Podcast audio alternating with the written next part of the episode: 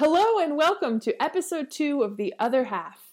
I'm Anna Haensch. I am an assistant professor of mathematics at Duquesne University in Pittsburgh, Pennsylvania. And I'm Annie Rorem, and I am a policy associate at Weldon Cooper Center for Public Service at University of Virginia in Charlottesville, Virginia.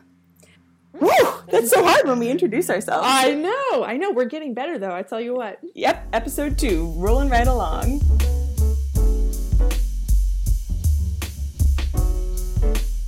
What are we talking about, Anna? Tell us. Today we want to talk about a favorite summer pastime of you and I and people the world over, namely summer travel in the form of the Great American Road Trip. Yes, indeed.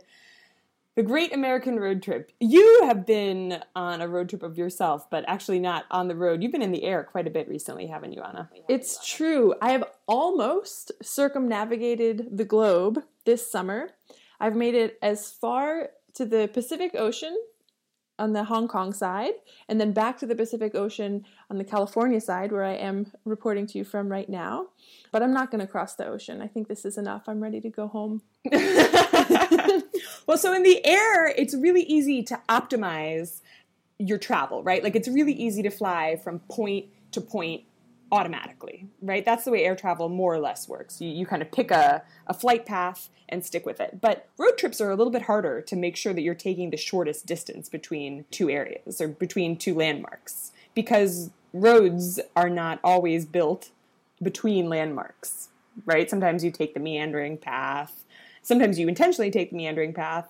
Sometimes you try to figure out, okay, maybe if I take these back roads instead of the internet, I'm actually going to shave off two miles of my trip even though I'm adding on some time, right? Everybody's always trying to game the system a little bit. Right, like like the secret people who always know the route that's better than the GPS. Uh, yeah, exactly, exactly. They toss the GPS out the window, and you know, I don't actually trust those individuals, but this is what Waze does, right? Waze likes to tell you all these funny little routes.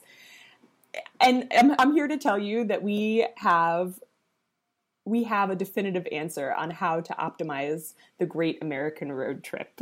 So everybody can rest easy and just do some math and get over it and get their get their itinerary set and just get cracking. Awesome. Well, this sounds like fun. Please tell me about it. I myself did not come up with this with this optimal solution. Randy Olson in fact did, and I'm going to let Randy introduce himself to you. My name is Randy Olson. I'm a postdoctoral researcher at the University of Pennsylvania. Randy is not only a postdoctoral researcher, but he's also a fairly avid blogger.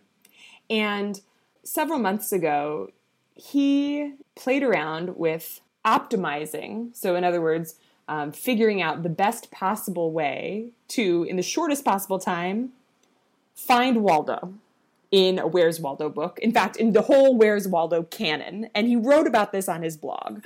That's amazing because I always feel like I waste too much time finding Waldo. the time we would have back in our lives. I'm telling you, if we knew exactly oh, where gosh, to find Waldo. Minutes.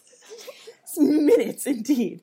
So he was approached because of this blog because of this post that he had put up by Tracy Staedter from Discovery News, who said, You know, where's Waldo? We, we care about finding Waldo, but I bet you could apply some of the ideas that you use to shed some light on the Waldo problem to compute the optimal American road trip.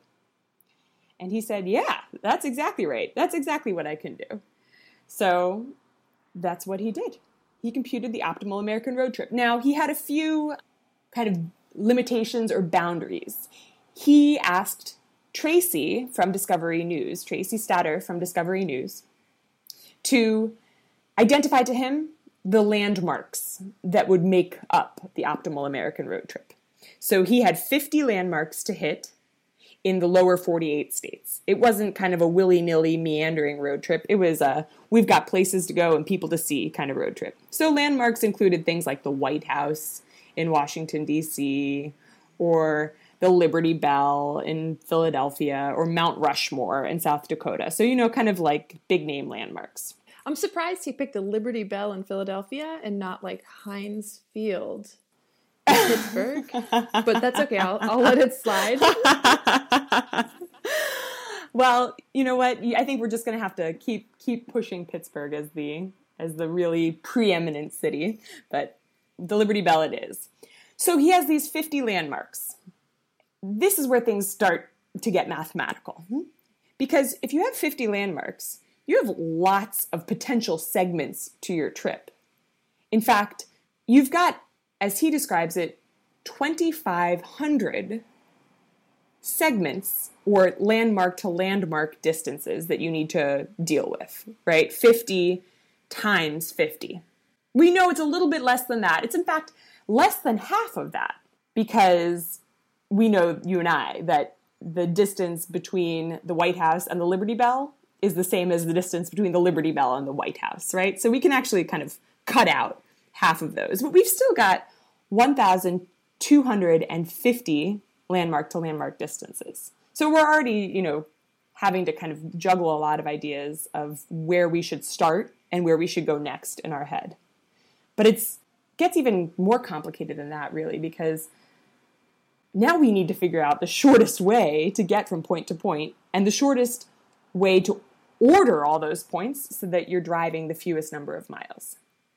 And this, as it turns out, is a really classical problem in mathematics. And you may have even heard of this problem, Anna. Do you have a sense oh, of? I know, I know what it is. Tell me. I think it's called the traveling salesman problem. It's called the traveling salesman. I have to tell you, the only reason I knew that answer was because I was I'm at a math conference right now and I was telling someone about my summer travels and they laughed at me and asked me if I was looking for a solution to the traveling salesman problem. Well, there you go. today. This is ex- a little math humor for you. Well, so let's let's uh, hear Randy talk a little bit about the traveling salesman problem and and why it's a little bit complicated to solve. Really, what this problem is, what we're solving at the core, is called the traveling salesman problem. And so it's it's a it's a very well known problem in computer science and mathematics where we have a list of locations we want to get to, and we want to find the shortest path to travel to all of them only once, right? Uh, without backtracking or anything like that. And the reason why it's so hard is because the more cities you add, the more possible paths you can take as they, as you're traveling through, right? So once you get up to about 50 or so paths, oh my gosh, I forget the exact number, but it's it's a, it's a huge number of possible paths that you can then take through, uh, you know, to, to hit all these cities. And so, you know, if we wanted to take the simplest way of, of you know, making sure we found the absolute best path, we would have to basically brute force and go through every single possible combination. Um, and of course, that's that's the, the dumb way of doing it. Randy explains that there are a ton of possible combinations, you know, tons of different ways for you to order all of these landmarks and for you to travel between them. In fact, it's something like 3 times 10 to the 64th number of possible routes that you need to check out one at a time.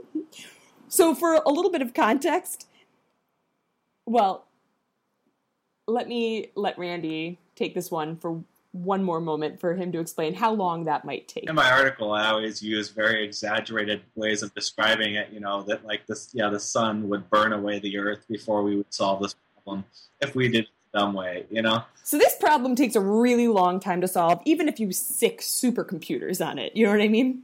So there's really no. F- we've just sucked all the fun out of this blog post, right? If we're trying to solve the absolute very best way to get between all these landmarks, nobody's ever going to go on this road trip because everybody will have died, uh, you know, and be dead and gone for millions of years, and nobody will be ever able to optimize the, the route between the Liberty Bell, Mount Rushmore, and the White House, among 47 other destinations. So, what we need to do is get pretty close, right? What we should probably do is just think about a solution that's pretty good, pretty close.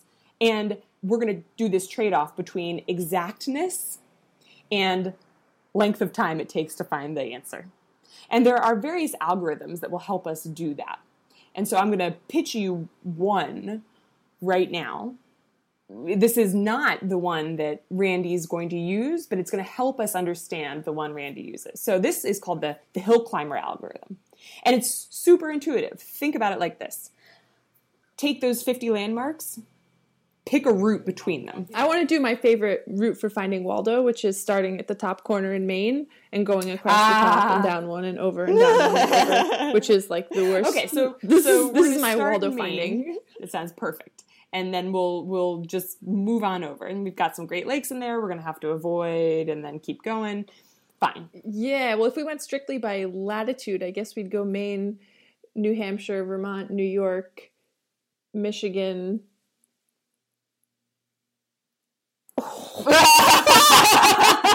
What comes after Wisconsin, Michigan? Wisconsin, Wisconsin's next to Michigan. So fine. Is Do- it? Are you sure? So was Illinois. if you're doing whatever. maybe it is Illinois. Man, this is bad, Anna. We've just alienated half of our listeners. well, you know what? This is this is not So a geography about it. Shouldn't the next stop after New York, wouldn't we be better off instead of trying to stay on the exact same latitude, just notching down and going to Pennsylvania next, even though in theory that's like on the next row? So that's an improvement that we can make. Yeah. right? Just one small change already improves us. And the hill climber algorithm says, okay, just keep making small improvements. Take a step, take a step, take a step until you've reached the best possible route that you can find. In other words, until you can't make any more improvements on the route. So that's like a pretty good way of going about this, but you're still not guaranteed to find a particularly short route because it kind of is contingent on the initial route that you chose. So, an alternate solution is called the genetic algorithm.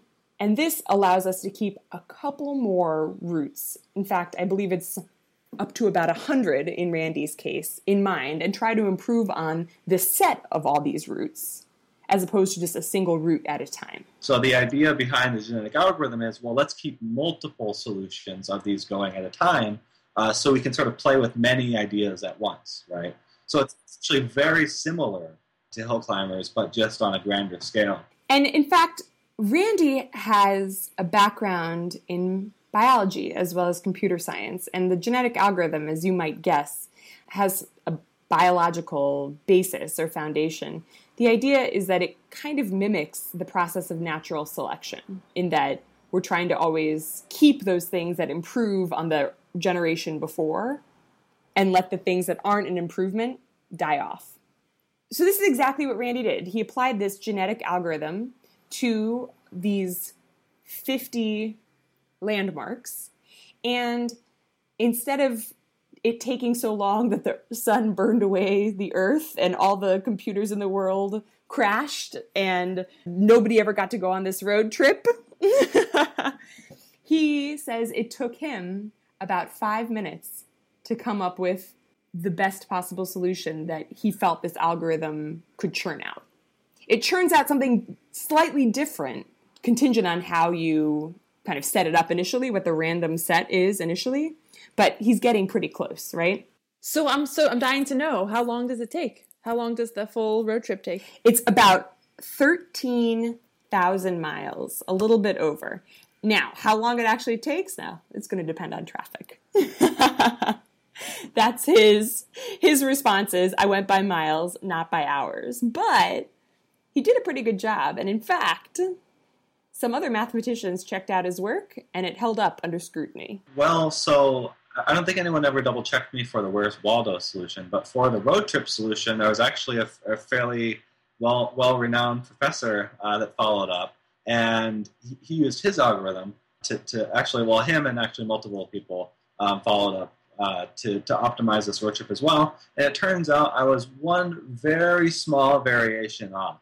There was a place, I think it was in, I think it was a, a move somewhere around Indiana where if we took a different route, it would be about 20 miles shorter. You know, so I was like, all right, you know, I mean, I said that we weren't getting the absolute best solution, but still, I mean, I said that we'd get a pretty good one.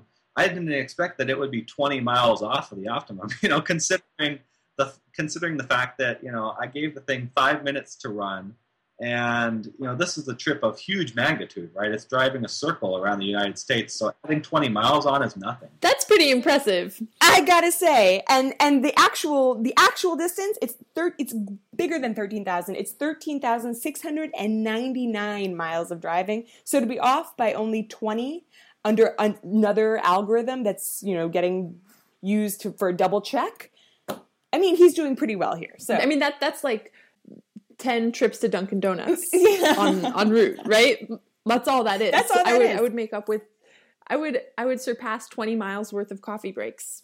That's exactly it. That's I like the way I like the way you're thinking about this. That's right. You've got the right road trip mindset here, Anna. You're you're coming at it like an experienced veteran.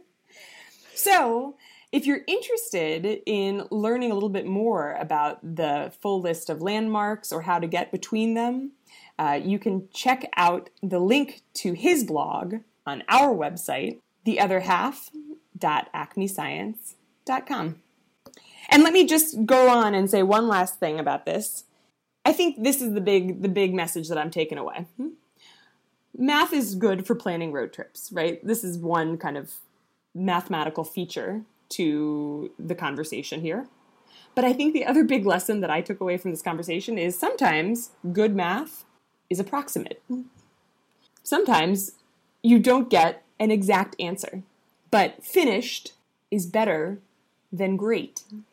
Finished is better than perfect. This is math that gets used and can get used in daily life.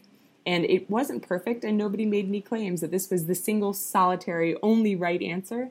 And yet, it was extremely high quality, good math. So sometimes good math is approximate. I think that's fantastic, and I think that you, me, and Randy should go on this road trip. I think it'd be a lot of fun. Well, here's here's the thing that he told me at the very end. He said, "You know, these guys set a Guinness Book of World Records record for hitting all the 48 contiguous states in the fastest amount of time, but they were just kind of eyeballing it. So, wouldn't it be interesting to optimize a road trip that whose only goal is to just get you into and out of all those 48 states as fast as possible. I think that it would be interesting, and you would definitely want to have law enforcement on your side. so pay pay your PBA dues or whatever. That's the road trip that you and I will go on. That will be a good one. Yeah. Well, thank you for sharing that, Annie. That's awesome. My pleasure, Anna. And now we'll have a little. and then we'll come in with more.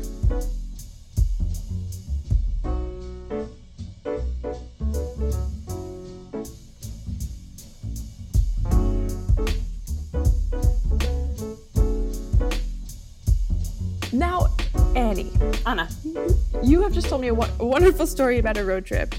And it all sounds really fantastic, but I know that there's some secret anxiety niggling at you right now You that you just can't get got over. me. I know. You got me. I know that as a daughter of the state of New Jersey, there's one component of this road trip that has you just a little outside your comfort zone. What is that? It is the pumping of my own petrol. Anna. So this is a weird thing that in the state of New Jersey and I think in like Oregon, somewhere on the west coast, there are two states where it is illegal to pump your own gas, which is always so bizarre to me because the only logical conclusion I can draw is that it's too dangerous to pump your own gas, which means that my state of Pennsylvania is just what they don't care for my life or what? Or maybe maybe they assume the denizens of New Jersey are just too irresponsible. Who knows what the actual reason is? who knows? Who knows? But the point is there's some kind of implicit danger in pumping gas Right, there is. right? So and also there's implicit danger depending how you pump the gas. So there are certain ways that you can pump gas that are safer than others so for example there are a few things that you know you shouldn't do while you're pumping um, gas I know one. I should not have my engine running while I'm pumping gas. That's an easy one. Yes, you should not have your engine running. Yep. There's another easy one also. What else should you not do? Should that be driving? Oh. Shouldn't be driving. That would. I should not be smoking a cig while I'm pumping gas. It's true. Indeed, you shouldn't be smoking a cigarette while you're doing anything. Little Ever. PSA. But definitely, definitely don't be smoking a cigarette while you're pumping gas. Some people and some gas stations say you shouldn't be talking on your cell phone while you pump gas because I guess there's some electrical current that'll zig through your body and into the gas tank. I'm slightly dubious of that one.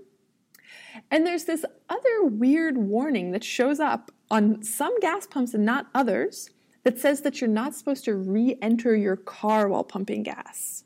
Hmm. So this one is curious to me because it's not uniform, right? I grew up in the state of Vermont where it's very, very cold. And if you're pumping gas, you want to re enter because it's cold and you don't want to stand out there. But imagine you're also wearing a heavy down coat, right? So when you re enter your car and you slide along the seat, you're generating some static electricity. So conceivably, you might get out of the car again, grab for the gas pump, a zing bolt of electric current will zig from your finger into your gas tank and explode the whole thing and starting a gasoline fire, an explosion, and thus ending your life. Conceivable. Conceivable. It, there's, there's Conceivable. Conceivable, indeed. Right. Okay. So this is a conceivable kind of hypothetical situation. Don't you just want to quantify it? As I do with most things in life, I would like to know exactly what risk I'm taking on when I when I choose my my day to day actions. As do I. And I've often thought about quantifying this risk and recently stumbled upon a fantastic blog post by a fantastic blogger named Laura McLay, who writes the blog Punk Rock Operations Research. And she actually computed the conditional probability of blowing yourself up while pumping gas given that you re-enter your car. First, let me let Laura McLay introduce herself to you. My name is Laura McLay, and I'm an associate professor of industrial and systems engineering at the University of Wisconsin Madison. Laura McLay also noticed that this non uniform warning about entering or re entering your car while pumping gas was a little bit. She couldn't tell if it was like something alarmist or something real or what the actual danger was in that. Are explosions really happening? I mean, people used to smoke everywhere and put out extinguished cigarettes, and like closing my door just doesn't seem to register. So, what she wanted to do was not just compute the probability of blowing yourself up, but compute the conditional probability of blowing yourself up while pumping gas, given that you re enter your car. So, it's a way of teasing out correlations and false correlations for things. So, first, let me just let Laura tell you what her thoughts were on the gas situation. And there may be a bit of a spoiler in here as to what she finally decided. Right. So a lot of times you you just report like, oh, here's the number of times there was uh, a fire or an explosion caused at pumping gas, but it doesn't look at what's your conditional probability given that you're doing something. And so usually, um, or sometimes, there are warnings about not going back in your car. I guess the idea of opening and closing your door could create a spark if it's dry out, and that could increase the probability. This is a rare event to start, but it's not clear, you know, the conditional pr- probability of exploding given you go back in your car, which I totally do, and I'm not stopping. Um, right. So Laura McLay is obviously really skeptical of this idea of blowing up while pumping gas, given that you re-enter your car. So what she did was she found an actual bank of numbers and did an actual computation on this. So what she found was this data set that was published by the Petroleum Equipment Institute, the PEI, and they published this data set all about uh, gasoline fires that have occurred over the last seven years. And she actually put this data together to come up with a number. So you can she actually can hand you a number of how likely this is to happen. So what she found in this data set, the data set is taken over seven years, and over seven years, there were 81 gasoline fires, which Of any kind. really small. Of any kind. So Yeah, that is really small. That's not very many. It's really small. She suspected that the data was incomplete for the past, for like the old stuff. So what she did was said, let's just pretend it's over two years, right? So instead of over seven, let's pretend it's over two. This is going to speak to your uh, math as approximation from the previous segment. Yes. So let's say over two years there are 81 gasoline fires. Okay. So the first thing she noticed, or first thing she wanted to point out, was how rare it is to experience a gasoline fire at all. Like, what's the base probability? So imagine how many refuelings occur over two years. Do you have a ballpark guess? I couldn't even guess it. I'm thinking that I'm thinking of that number that Randy Olson mentioned, three times ten to the sixty-fourth. Probably less than that, but probably Probably. probably a fair fair number given the number of cars on the road. And we're just talking in the United States, right? In the United States. Yeah. I to be Yeah. honest, I wouldn't even wager a guess. A lot. Okay, so Laura estimated that it was probably about 24 billion. So less than three times ten to the sixty-fourth, but still a fair number. Little- just a few orders of magnitude less. So if you consider 81 fires over 24 billion refuelings, that's a probability of 3.37 times 10 to the negative ninth, which is a really, really, really, really small number, and which is about 1 in 300 million. Yeah. Those are the odds 1 in 300 million of being involved in a gasoline fire at all. Forget whether you enter or re enter. One in three hundred million. So So to put it in perspective, there are a little bit over 300 million people that live in the United States. So one out of the 2010 census is like a 310 million. So Yeah. The odds of winning the Powerball jackpot are maybe 1 in 250 million. So you're more likely to win the Powerball jackpot than you are to explode in a gasoline fire Okay. at all. Right? So forgetting, don't even think about whether or not you're re entering or smoking or leaving your engine running or anything like that. all right. Well, so we could almost stop there, but let's keep going. We can almost stop there, but let's see how, let's just flirt with danger a little bit and see how much worse it can get. So the breakdown of these fires was that um, of the 81, 20 of the fires started before fueling even began. 29 of them involved re entry into the car.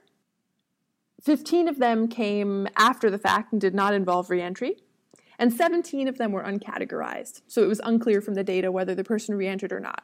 So let's take that 29 and 17, and let's say in 46 cases, people re entered and a fire happened. I'm not going to say the re entry caused the fire, but let's say in 46 instances, there was both re entry and fire.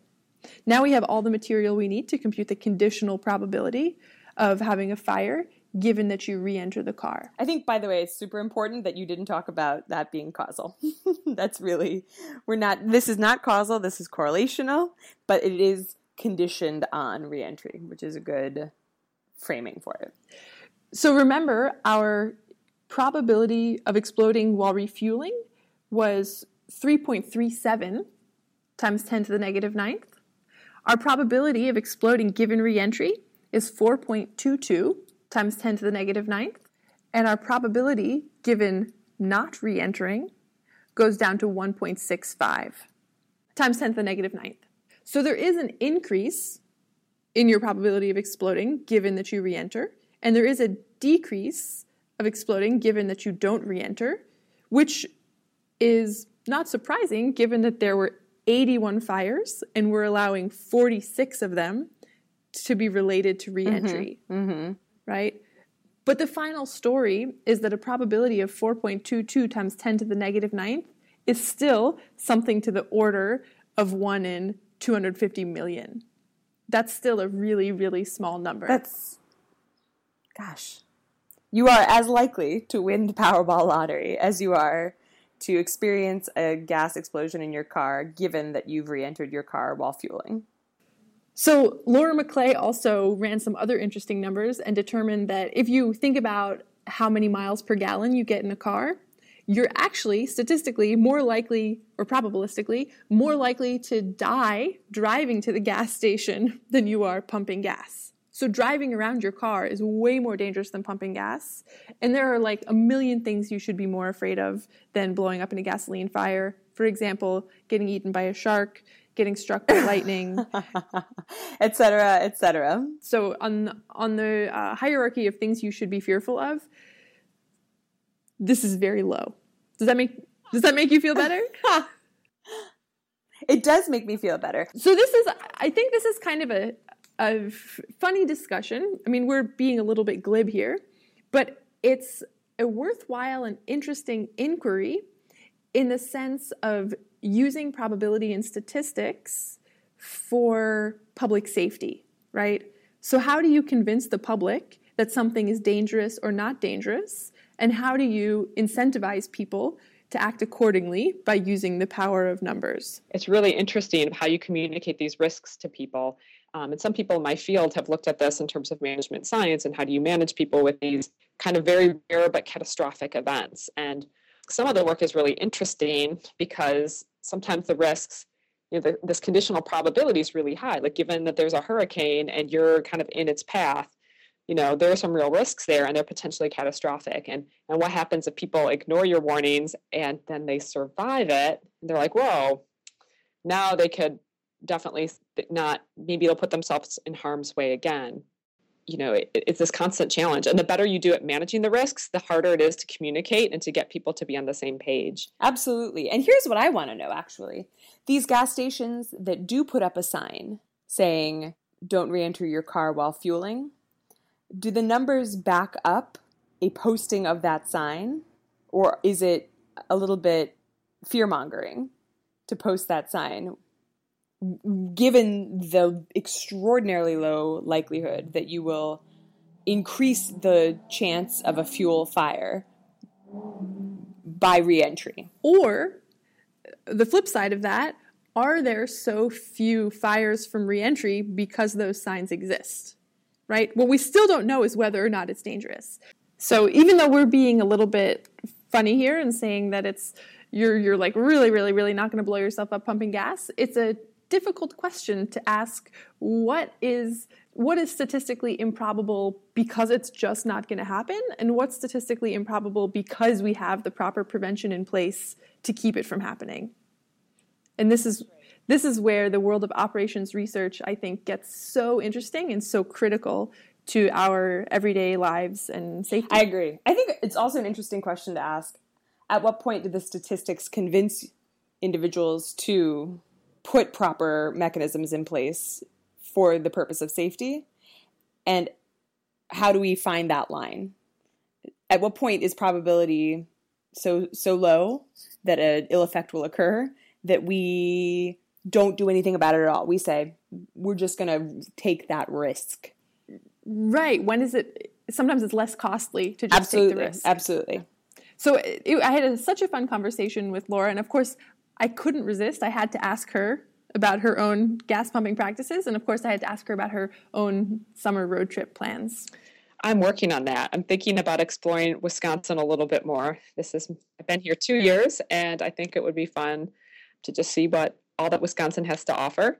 I'm getting there. So I might be doing an optimal road trip. So I was actually plotting out yeah, wineries and cheese places and kind of the typical things to visit. I did actually try to make an optimal tour. Of course. What else would I do? So there you have it. Laura McLay is going to go on an optimal road trip, and she's going to pump her own gas and maybe re-enter.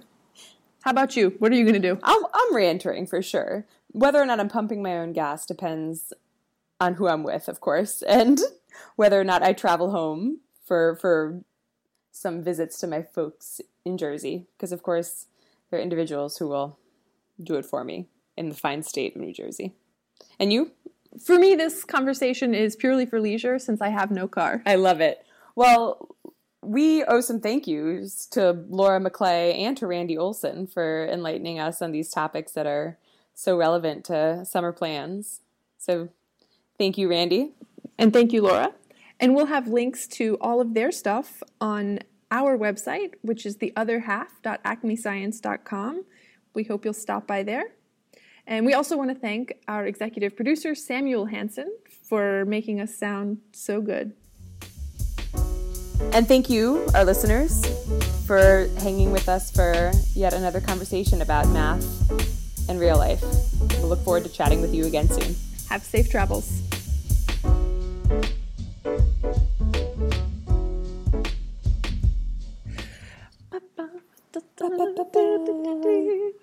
Nice.